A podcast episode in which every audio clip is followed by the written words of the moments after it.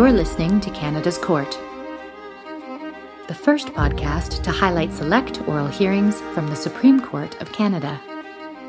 Presented by the Criminal Lawyers Association and available on all major podcast platforms. Visit podcast.criminallawyers.ca for more information. Hello, and welcome to Canada's Court, a podcast presented by the Criminal Lawyers Association.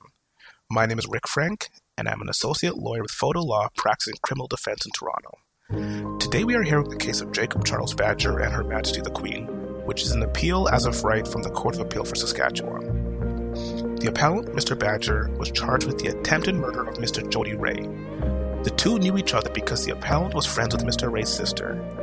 The appellant was at the Ray residence the night of the shooting, but left and said he would return later. Less than 10 minutes later, Mr. Ray responded to a knock at the door, and two men wearing masks entered the residence. One of the two masked men pointed a double barrel shotgun at Mr. Ray, and a struggle ensued. During the struggle, Mr. Ray was shot. Mr. Ray's mother called 911, and Mr. Ray is heard saying on that call that Jake from State Farm, a nickname for the appellant, was the one who shot him. The appellant was found nearby the residence in apparent distress and was arrested. Mr. Ray, while being taken into the ambulance, pointed to the appellant and claimed that he was the one who shot him. Mr. Ray was intoxicated at the time of these utterances. The main issue at trial was the identity of the shooter. Mr. Ray changed his story and testified at trial that he did not know who shot him. He testified that he had a faulty memory from that night. No one else was able to identify the shooter. The admissibility of Mr. Ray's two spontaneous utterances pointing the finger at the appellant was challenged by the defense. The trial judge found that the spontaneous utterances were admissible for the truth of their contents. He then held that it was the appellant who shot Mr. Ray, convicting him of aggravated assault but acquitting him of attempted murder. Mr. Badger appealed his convictions to the Court of Appeal for Saskatchewan on three grounds. First, that the trial judge erred in admitting Mr. Ray's spontaneous utterances into evidence. Second, that the trial judge erred in assessing his alibi evidence. And third, that the trial judge erred in his assessment of the identification evidence. The majority of the Court of Appeal for Saskatchewan upheld the conviction and dismissed the appeal on all three grounds. On the first ground, the Court of Appeal found that the trial judge applied the correct test, carefully considered all of the circumstances, and determined the utterances were admissible at trial. On the second ground, the Court of Appeal found that there was no error in the trial judge's treatment of the alibi evidence. On the last ground, the Court of Appeal found that the trial judge did not err in his assessment on the identification evidence. Justice Kalmakoff of the Court of Appeal for Saskatchewan dissented. He would have ordered a new trial based on the third ground, namely the assessment of the identification evidence. He found the trial judge's reasons did not subject the identification evidence to the scrutiny the law requires, and that the verdict was tainted. At the Supreme Court of Canada, the appellant asked for a new trial. The sole issue on appeal is whether the trial judge made a legal error in his assessment of the identification evidence. Yes, good morning, everyone. This is the matter of Joseph Charles Badger versus Her Majesty the Queen.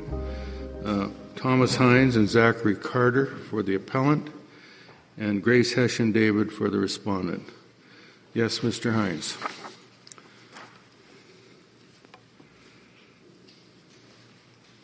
Thank you, Justice Moldaver, and good morning, Justices.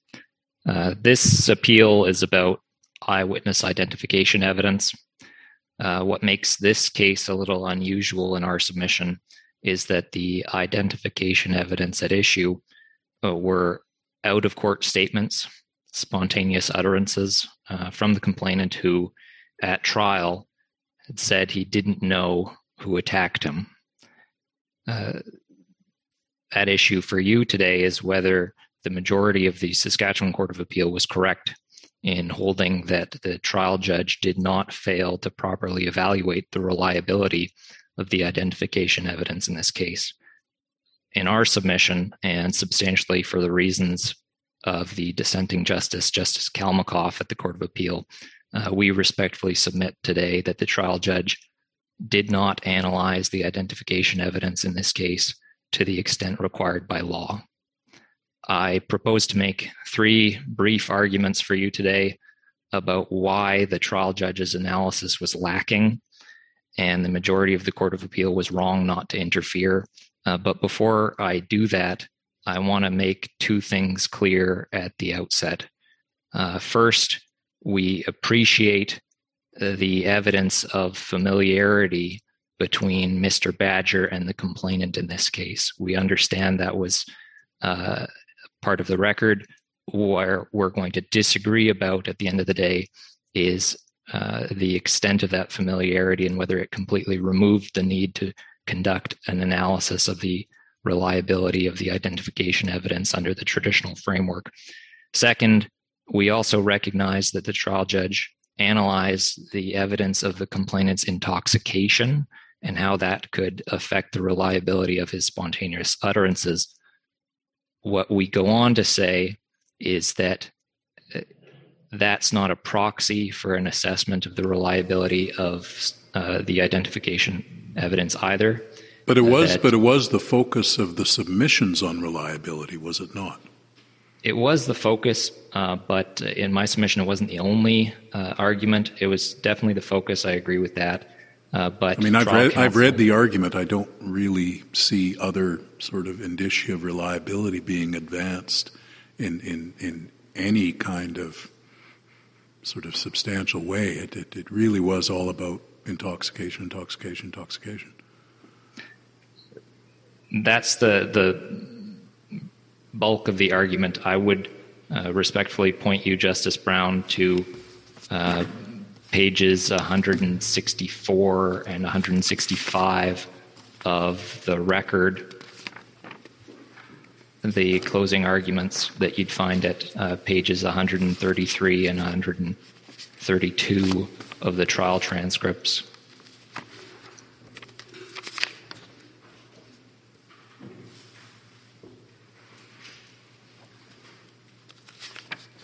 that starting from about lines 32 on pages uh, T332, mm-hmm. you've got trial counsel flagging this is a case about identity, identity evidence.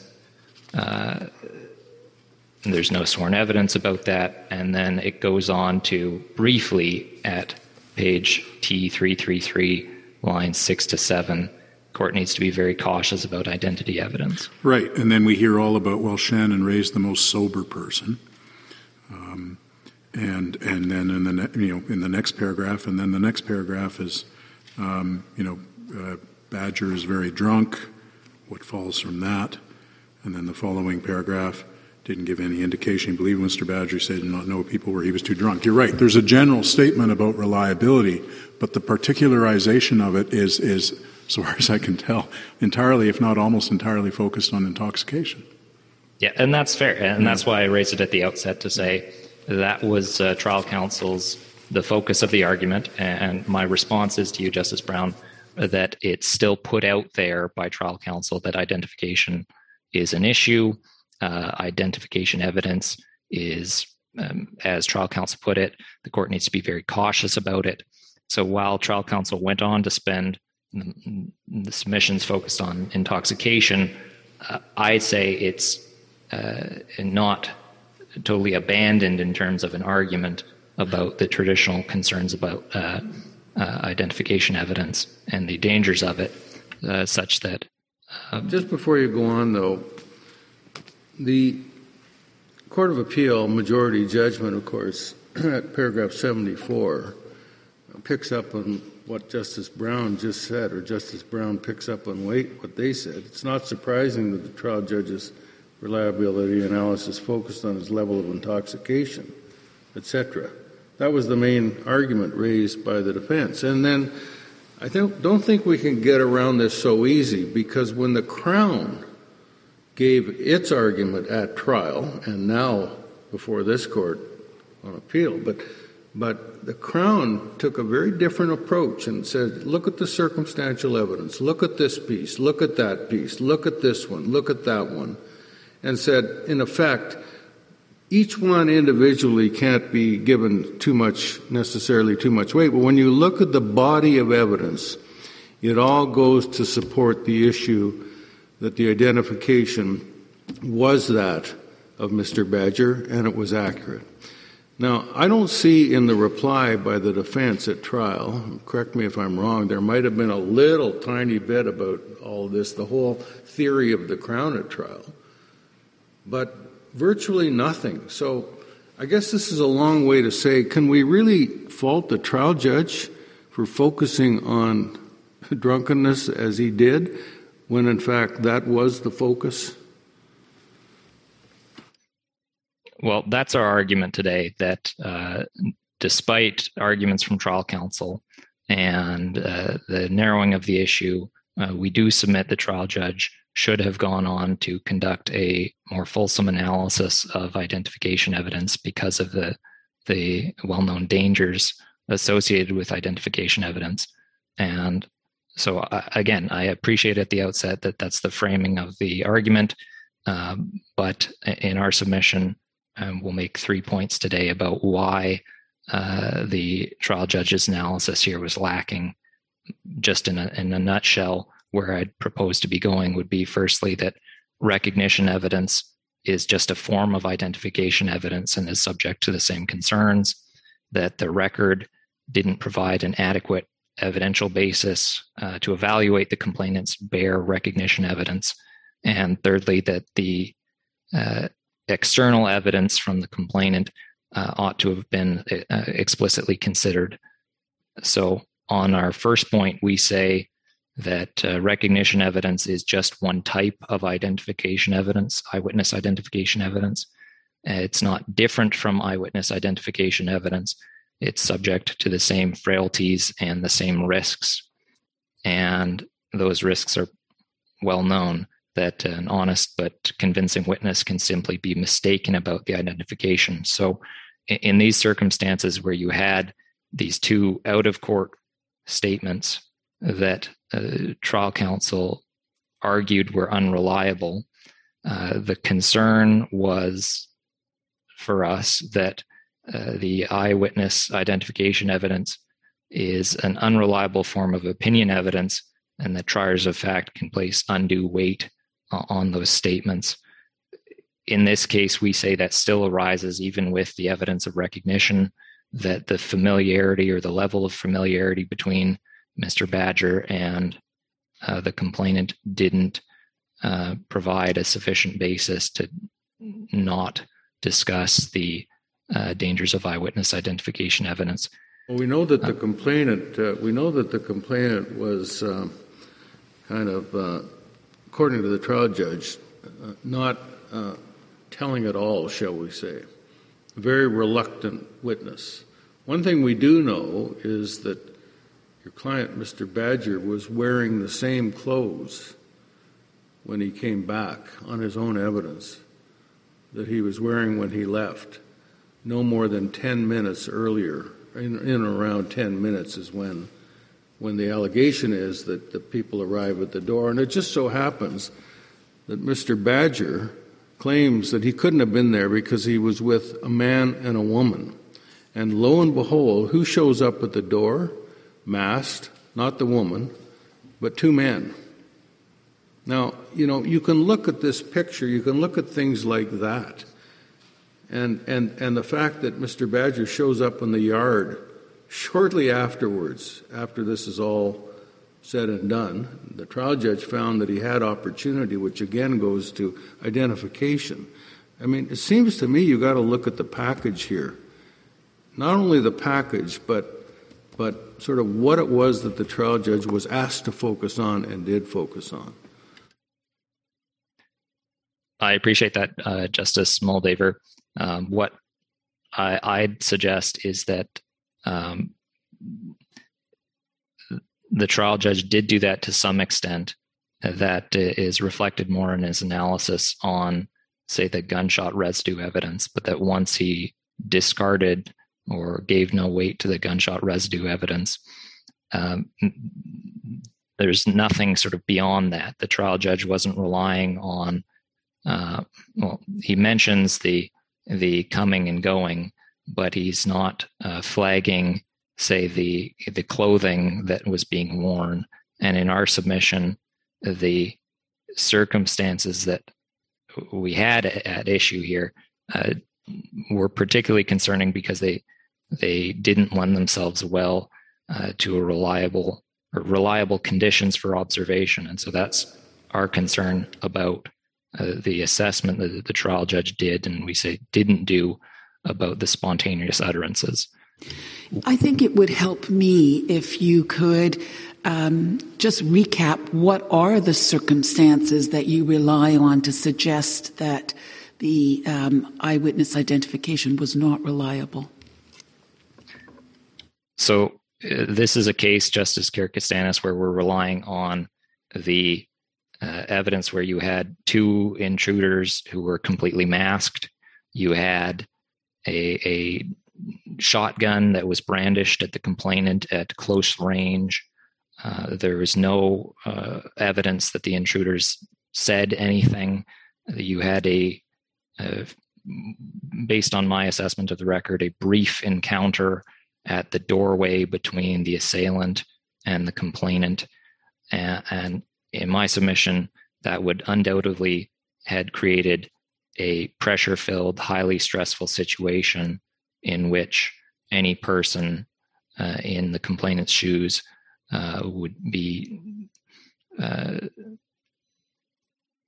placed in, a, in, an extremely difficult situation to make a, an accurate uh, observation for identification purposes.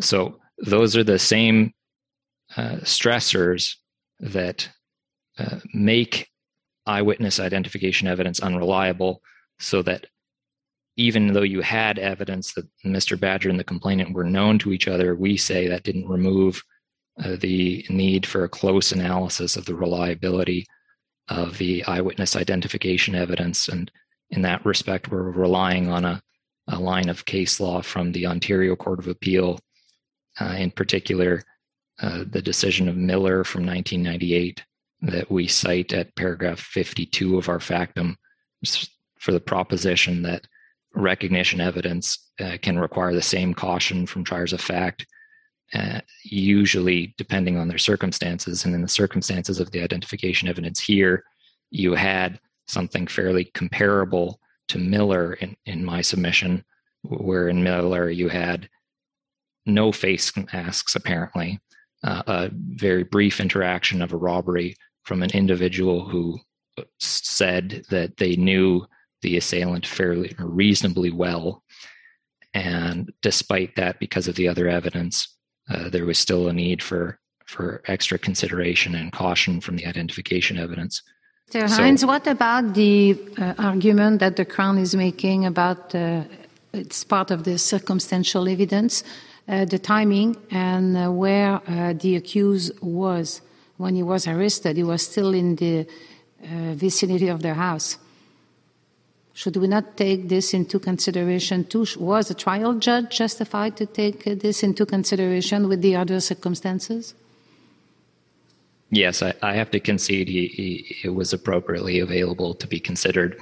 Uh, the trial judge did consider it as part of his analysis. That was one of the two sort of pieces of evidence that he uh, found to be compelling the first being the spontaneous utterances and the second being the coming and going from the residence. So we have to concede that that evidence was there.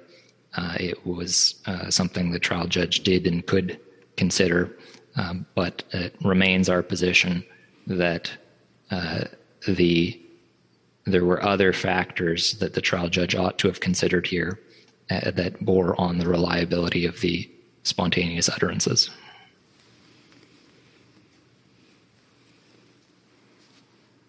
So, just to summarize our first point, uh, the familiarity between Mr. Badger and the complainant didn't remove the need uh, for further inquiry into the reliability of the uh, spontaneous utterances. And in my submission, respectfully, the Court of Appeal, the majority of the Court of Appeal was wrong to discount those concerns uh, just on the basis of familiarity.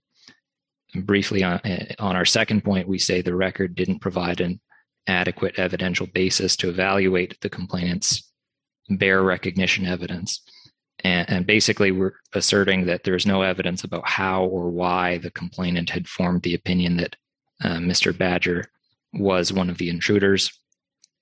We say this is a concern uh, because the spontaneous utterances that identified Mr. Badger as one of the assailants are effectively opinion evidence, and those opinions required close examination because of the absence of an evidential basis for them directly. What I mean by that is to say that if an opinion is only as good as the facts upon which it's based, here, because we had out of court statements, uh, there was a, a, lack or a dearth of evidence that went towards the basis for those statements, and they stood on their own out of context. Uh, there was really no answer to the important question in our view what exactly did the complainant recognize about the assailant that allowed him to conclude that it was Mr. Badger. And I don't think it's something that's sufficient to just say, well, uh, black clothing and Mr. Badger was said to be wearing similar clothing at the time that he was arrested, uh, because the complainant isn't saying that himself. Uh, we also suggest that there ought to be consideration to the complainant's mother, who also had a brief opportunity to observe the masked individuals as they were bursting into the house, but that she had no idea about who those individuals were. So, because we have spontaneous utterances, because they're contradicted by the complainant's evidence at trial, they stood on their own as what we'd say were conclusory opinions about identification. They were what we'd say were bare recognition evidence. They had no descriptors, no real identifying features, no explanation as to how or why the complainant had come to the conclusion that he did. And so we say the majority of the Court of Appeal uh, therefore applied the wrong analytical approach to assessing those spontaneous utterances, effectively determining, as the Crown suggests here, that the complainant must have seen something that allowed him to conclude one of the intruders was Mr. Badger without a sufficient basis to actually say that. And our submission is that that analysis effectively puts the cart before the horse, that it's wrong to reason backwards from the utterances are reliable to therefore the complainant must have seen something he recognized. And instead, uh, the appropriate analysis would have been to reason from the other direction that is there any anything in, in the basis for recognition here, or is it just bare recognition evidence? Uh, we say the basis for the identification opinion had to be carefully scrutinized in the circumstances, and that the majority of the Court of Appeal therefore erred by reasoning backwards instead of conducting an appropriate inquiry into the evidential basis for the opinion. So, just briefly turning to our third argument, we say that there ought to have been explicit consideration given to the complainant's mother's evidence both as it related to an inconsistent statement and to the potential for tainting. These points arise out of the same evidence about the statements the complainant was said to have made shortly around the time that the uh, police and EMS services were attending, where the complainant is said to be saying something to the effect of, "Where's Jake? How come he didn't come help me?" I want to ask you about. I want to ask you about that briefly, if I can, because a lot of weight is put on this. You know, where was Jake at the time? Can you go to T50 of the transcript, please? Of evidence or the transcript at trial? I think it's page 145 of the record.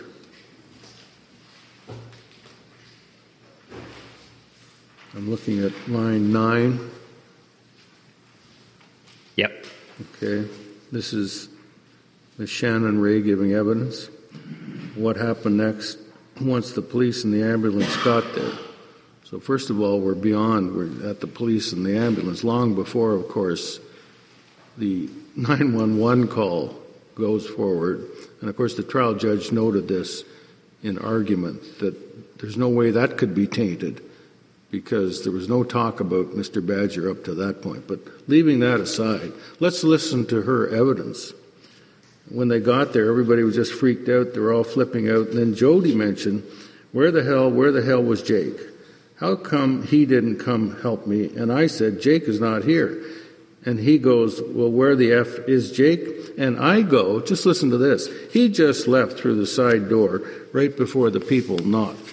Now, on nobody's version of the evidence could that have occurred, and yet here we are putting a lot of sort of eggs in the basket of this so-called what what the um, uh, complainant said to his mother when she's about as mixed up, it seems to me, as anybody in this piece. And, as I say, the trial judge addressed this in closing argument when he said, How do you account for what occurred in the 911 call? There was no tainting there. So it's a long, longer question, but you seem to place a lot of weight on this, and, and I see it, quite frankly, as a as something that you know, the evidence on it is so shaky, I don't know that you'd give any weight to it. Well, I disagree with you on that, uh, Justice Moldaver. Um, just to say that uh, it was something that was discussed in closing argument about how it could uh, potentially impact the 911 call, and the trial judge recognized that it, it could not. Uh, but it was still, I'd suggest, evidence that merited explicit consideration, whether it's because uh, the complainant's mother was herself mistaken about something, or whether it was uh, the complainant himself who was uh, uh not as certain as as uh, might be said in the 911 call, because the there's this evidence about you know where is he? How come he's not here to help me? Which would be odd evidence to give after uh, being attacked and recognizing your attacker as that person to say, how come they didn't then stop and help me? So th- the fact that it's not mentioned at all by the trial judge in, his reasons, I think, raises that concern about whether he's simply discounting the mother's evidence entirely. I don't think that's a fair reading of the trial judge's reasons, uh, or whether the mother's evidence is unreliable um, or further in our argument about whether there's this inconsistent statement about identification uh, that uh, should have been addressed. So there's a, a number of components there. Uh, our short answer to you, Justice Moldaver, is that the trial judge was required to address it in some fashion if he was going to be saying these things that uh, uh, you're suggesting in your question. Uh, the second part that we flagged that the trial judge didn't address, although he addressed the potential for tainting in respect to the 911 call, there was the potential for tainting in our submission about the second spontaneous utterances that arose after this statement. So we'd say again that the mother's evidence, given that it raised the potential to place Mr. Badger's name in the complainant's mind. There should have been some consideration given to that in the trial judge's reasons about the potential eh, that statement had in, for the bearing of the reliability on the spontaneous utterance going into the the EMS uh, uh, vehicle. So, our, just to summarize our, our second or sorry third point here, uh, the complainant's mother's evidence, we say, was relevant to the issue of identification. It merited explicit uh, comment by the trial judge. The trial judge didn't address it. Uh, we say the majority of the Court of Appeal was wrong in seeing no issue with this just on the basis of the exchange with defense counsel and closing argument.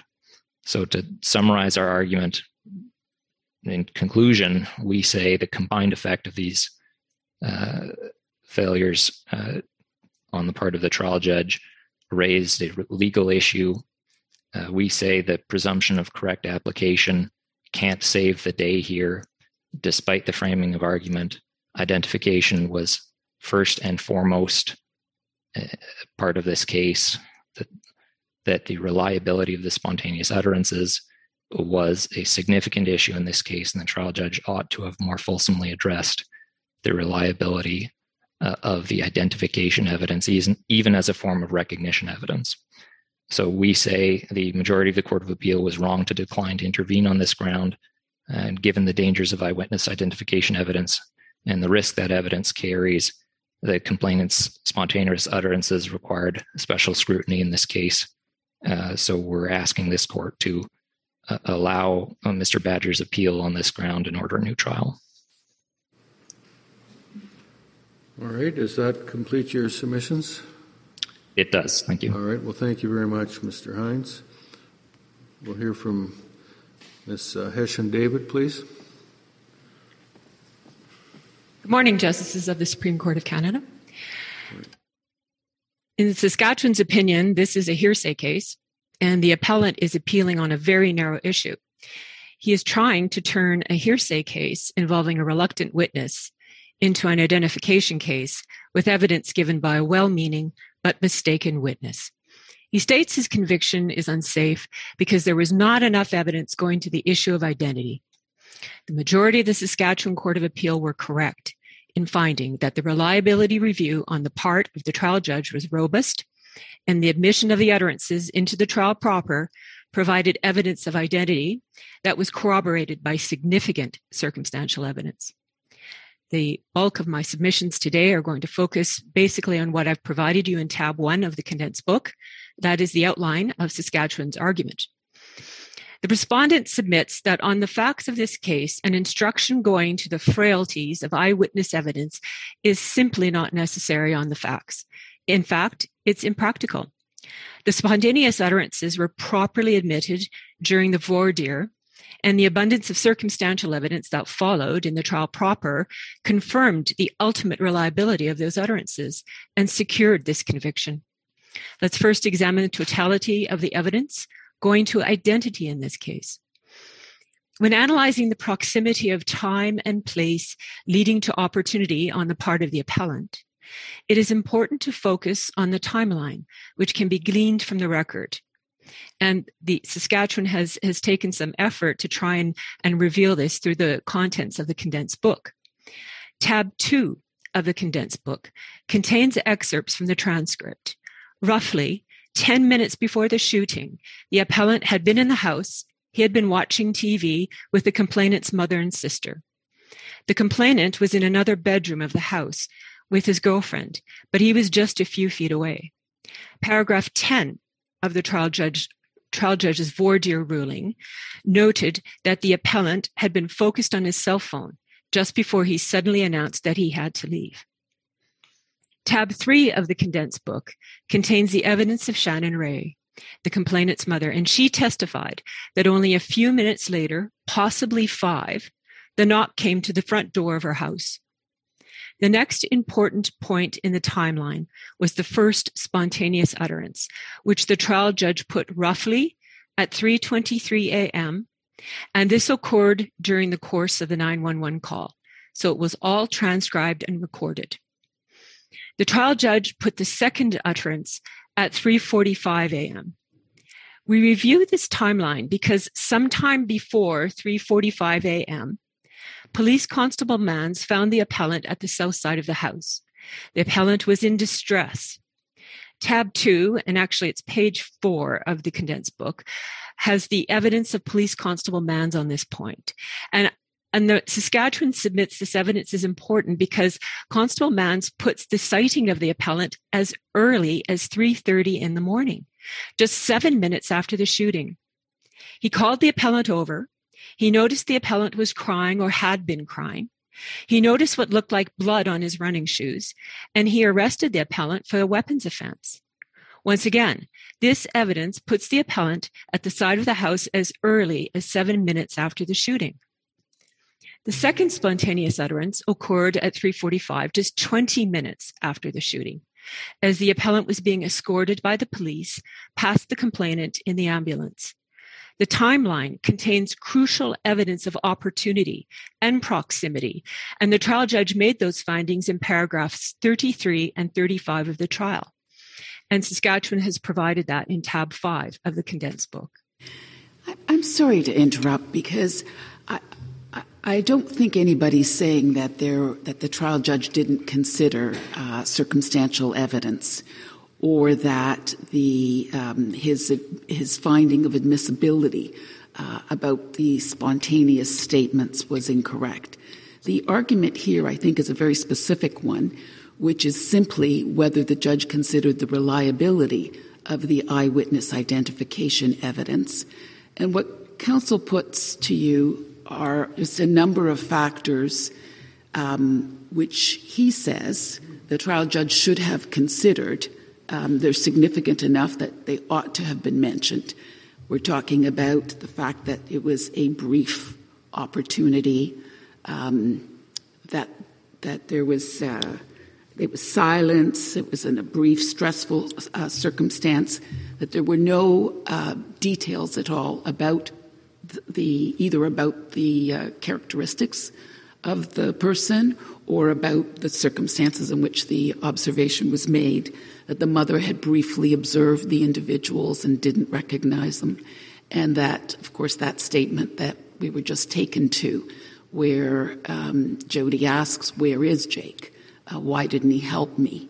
Um, where is he? So those are the factors that uh, that, is, that are put to you to say they went to the frailties of identification evidence, and that is something that the trial judge ought to have addressed and didn't. So I'd like to hear you on that. I, I accept that there's a body of circumstantial evidence, and I don't think that anybody's disputing that. Thank you, Justice Karakatsanis. Yes, I will continue on because I do want to address the issue of the masking because I think that's crucial up front and center. And, and I will say that uh, the evidence at the trial was that the attackers were masked. And in fact, Sharon, Shannon Ray testified that they were masked to the eyeballs.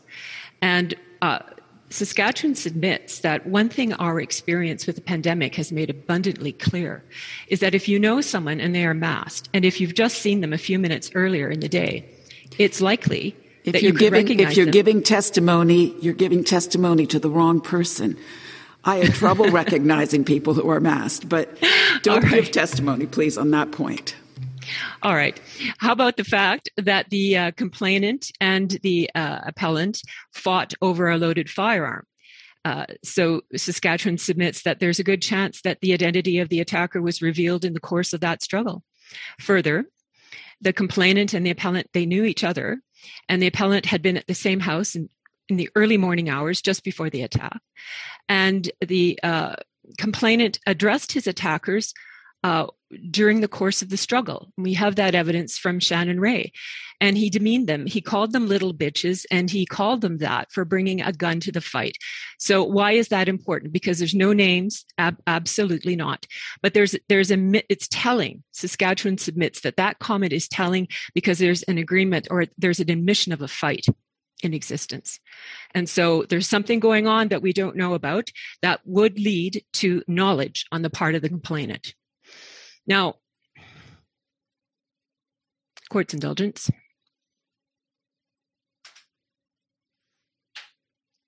Now, also, Saskatchewan submits to this court that we cannot forget that the trial judge had rejected the appellant's alibi. And while this is by no means evidence that goes to identity, it needs to be mentioned, as Justice Moldaver has already pointed out, the evidence of the appellant differed significantly from his original statement to the police because in his evidence on the stand, he stated he met up with two people, a man and a woman, Belinda Stanley and Charles Waypan. And he testified that these two people accompanied him back to his house where they had a visit. But both the complainant and the complainant's mother testified that three people came to the door during the early morning hours, and tab three of the condensed book contains this excerpt from the trial. The original statement given to the police upon the appellant's arrest just involved the appellant going straight home. So the inconsistencies in the appellant's evidence led to a rejection of the alibi.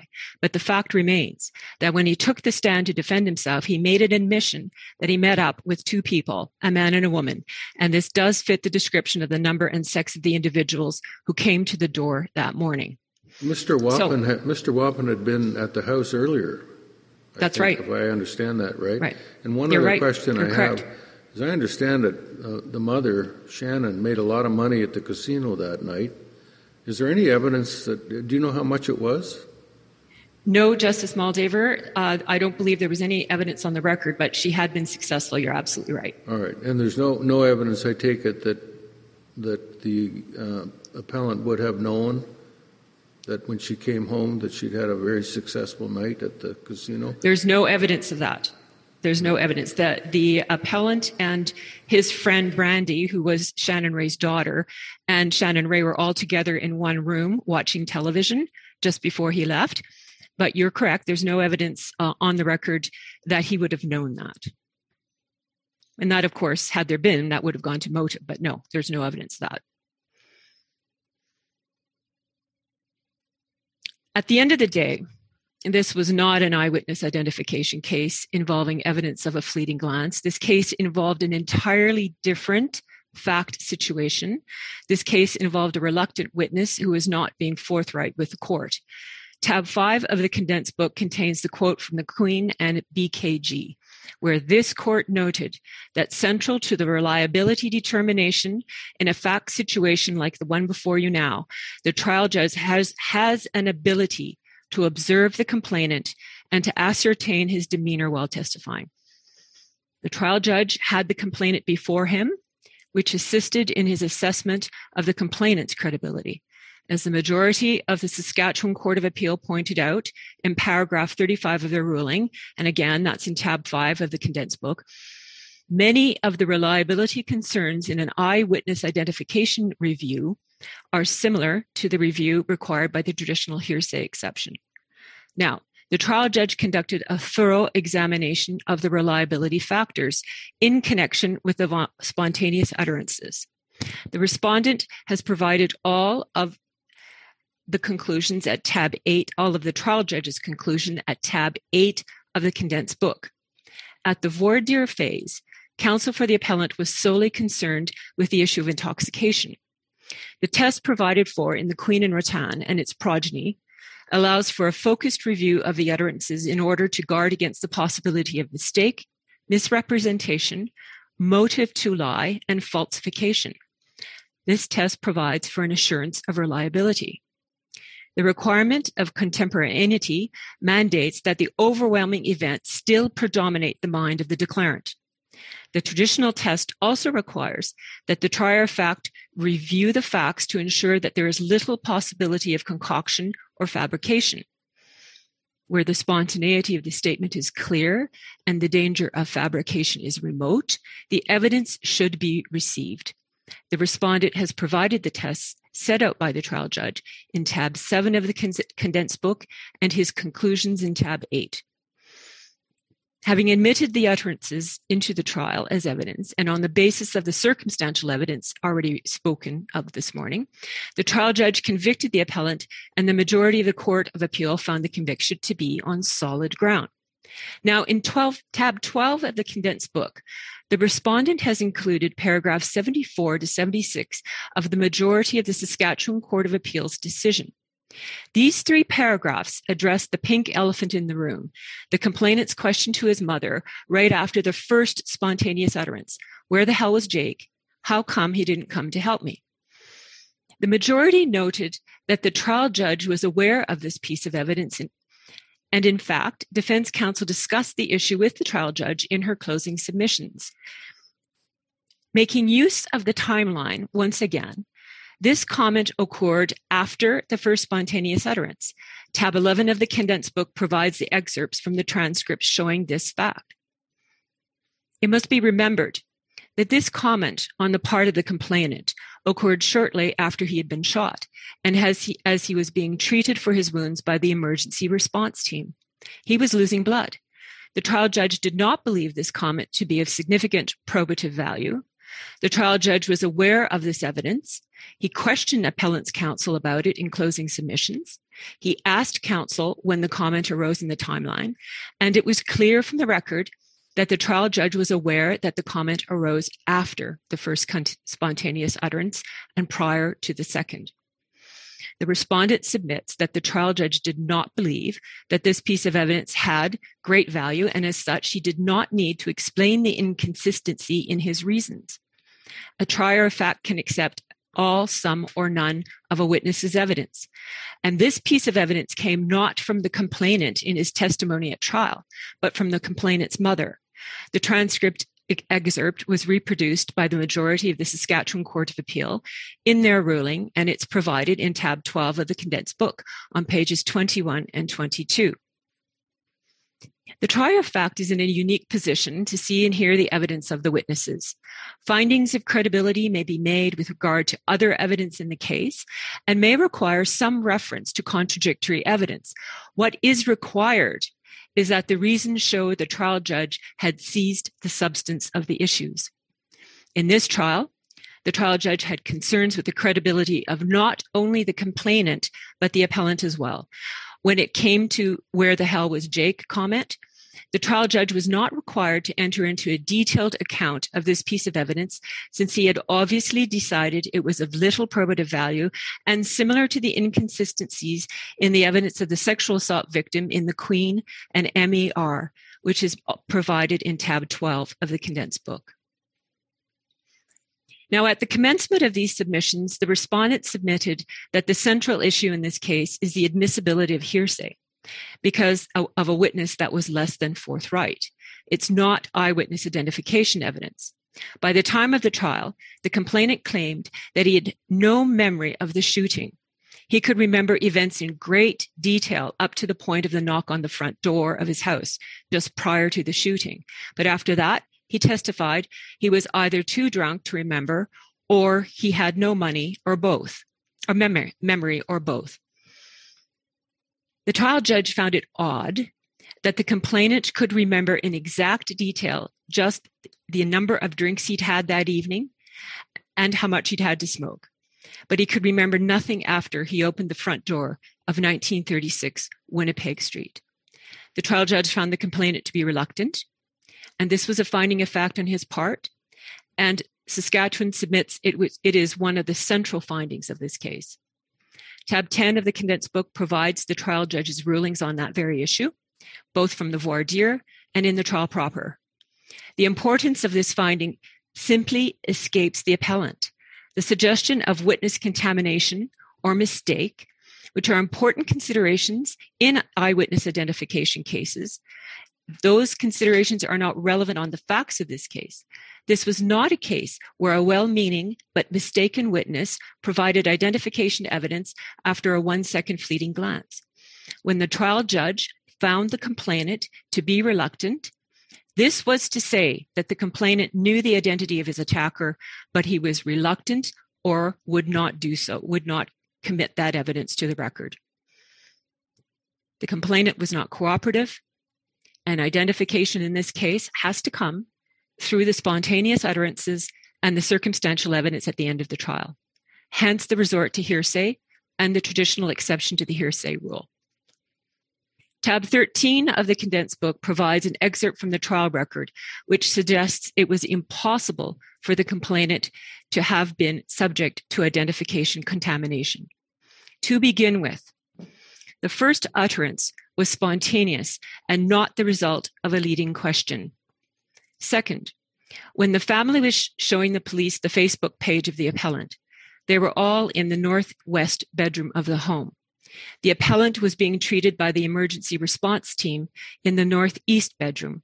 In essence, the complainant was always isolated from the rest of the family when the family discussed Jake from State Farm. With the police and the respondent when the police and the respondent were together. Excuse me. respondent asks a rhetorical question How could the complainant contaminate himself? Now, since adopting the principled approach to hearsay, this court has confirmed the continuing relevance of the traditional exceptions to the hearsay rule. The respondent has provided this court's instruction in the Queen and Starr at tab six of the condensed book. At trial, the common law exception was never challenged, and it has never been argued that this is one of those rare cases alluded to in Starr, where the appellant has indicated from the beginning that the traditional exception analysis does not provide a sufficient guarantee of reliability such that the principled exception must apply. In fact, at trial, the main thrust of the appellant's argument against the reliability of, of the utterances was the issue of the complainant's intoxication, and that ruling on the part of the trial judge has never been challenged. The appellant has not found fault with any aspects of the trial judge's ruling under the traditional exception to the hearsay rule. He is simply requesting that this court modify the rule in this case to include a further requirement a self instruction on the frailty of eyewitness identification evidence. Further, the appellant does not specify whether this instruction should occur at the threshold admissibility voir dire phase or at the end of the trial. Ms. Ms. David, can you help me? I'm still struggling to understand why the fact that this is hearsay and that it was admitted um, as hearsay, uh, what what the why that would in any way alleviate the necessity to be satisfied that the identification evidence, which is admitted as hearsay evidence, still has to be um, not just um, it has to not just sincere, it also has to be reliable. So I'm just struggling to understand why the fact that it's hearsay um, changes the need to uh, be satisfied about the reliability of the identification evidence. Well, whether it's hearsay or not. Sorry, I'm not saying for a second that because it's hearsay that we shouldn't be concerned about its reliability. That is certainly not what Saskatchewan is submitting. What we are submitting is we're in a, we're in a situation where it had to be hearsay because the witness was reluctant. And in a perfect case where we could have a, further identification such as the the words were spoken, a timbre of voice was ascertained, the clothing was detailed. That would be wonderful in a perfect situation. But we all know that in criminal law, we don't have perfect situation and we don't have perfect facts. And we, we take our cases as we get them. So in this particular case, what the respondent is saying is that what we had was a difficult witness. We had his utterances, and then we have to go to the uh, reliability of the circumstantial evidence. And all told, the trial judge felt that it was reliable. I guess ultimately the question is whether it was all told. I mean, that's the issue, right? That's your, right. Your friend, yes, your Justice friend, Brown. your friend is putting forward to you that it wasn't all told; it was some told. That's correct, Justice Right. Brown. That's exactly right. That's and, the case. and yeah. yeah, yeah. Now, my closing paragraph. The respondent submits this proposed modification that he is requesting uh, is illogical and unnecessary. This was not an eyewitness identification case, and as such, this further requirement, as requested by the appellant, adds a layer of scrutiny that only serves to muddy any legal analysis that must be performed. And, and uh, Saskatchewan humbly refers you to the wording of the majority of Saskatchewan Court of Appeal who are of the same opinion. So thank you for your kind attention and consideration. And the respondent, the province of Saskatchewan, requests that you dismiss this appeal. Uh, is there any reply, Mr. Hines? No, no reply. Thank you. All right, thank you. Um, the court will rise now, and I would ask counsel to uh, maintain uh, to remain available to us. Okay, thank you. First, I want to thank counsel very much for their submissions. We have been able to resolve this matter, and I will give the reasons of the court. A majority of the court would dismiss the appeal substantially for the reasons of the majority of the Saskatchewan Court of Appeal. Justices Karakatsanis and Martin would allow the appeal substantially for the reasons of the dissenting judge of the Court of Appeal. Thank you very much. Thanks for listening to Canada's Court, presented by the Criminal Lawyers Association. A full webcast version of the oral argument featured in today's episode can be viewed from the Supreme Court of Canada website at scc-csc.ca or obtained from the court directly. Other episodes are available on all major podcast platforms or by visiting podcast.criminallawyers.ca. The Supreme Court of Canada is not affiliated with this podcast and did not produce or participate in its creation.